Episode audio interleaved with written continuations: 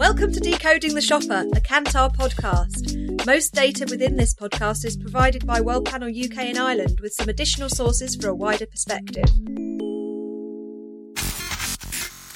Hello, I'm Fraser McKevitt, and I'll be your host today for the GB Grocery Market Share Bite Size Briefing. Every four weeks, our report delivers essential insights into the grocery industry, including inflation trends, sales performance, footfall analysis, retailer rankings, all among other findings. This episode will cover the 4 and 12 weeks to the 26th of November 2023. Take home sales growth for the grocers is 6.3% over the latest four weeks, and some good news for hard pressed shoppers is that the FMCG rate of inflation has fallen again, now at 9.1%, the lowest since June 2022. Now, of course, those price rises are still painfully high, but we are starting to see a shift in how customers are keeping their spending down. For the first time since January last year, brands are now growing sales faster than own label lines. It's not by much, but it does mark a major change for the industry, as buying more own label has for so long been the primary way to manage grocery bills. Helping brands in their fight back has been an increased level of promotional support, with the spend on deal levels rising in pretty much every retailer. In fact, the 28% of money that is on promoted goods is at the highest market level in two and a half years, and will almost certainly see us end 2023 with the first full year increase in deals since 2014.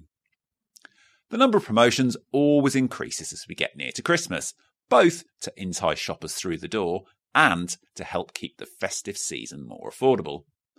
For the first time this year, we are expecting spending in the four weeks to Christmas Eve to exceed the £13 billion mark.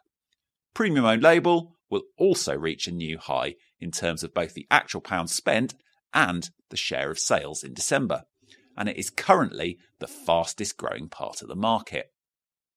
The premium Taste the Difference range is one contributor to Sainsbury's growing ahead of the market, but they also have strong growth in their value tier, which includes the likes of Stamford Street. It is worth noting that the share gains made by Sainsbury's over the last 12 weeks versus last year are the biggest annual increase recorded by the retailer in over a decade. Tesco won market share too, and in a familiar theme, Tesco Finest is leading the way for them, and the single biggest premium range in the market is set for yet another record Christmas. Lidl, the fastest growing grocer, and Aldi were the other retailers to win share, with Lidl reaching a new record high share of sales. Now, anyone wanting to avoid the rush needs to know that Friday, the 22nd of December, is likely to be the busiest day in store for the supermarkets, with many looking to get that big Christmas shop done before the weekend. And in good news to end with, the price currently of a small Christmas dinner for four is only up by 1.3% on 2022, well behind the total 9.1% inflation rate. Do have a look at our website or on social media for more details.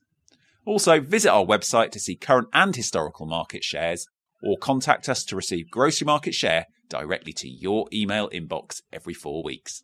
Join us next time to see how our Christmas predictions have played out, to find out if shoppers splashed out or made savings, and of course, how the grocers performed over the key festive trading period.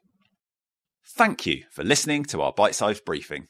For additional information, please visit our website at kantar.com forward slash UKI and subscribe to our Spotify channel for this and more.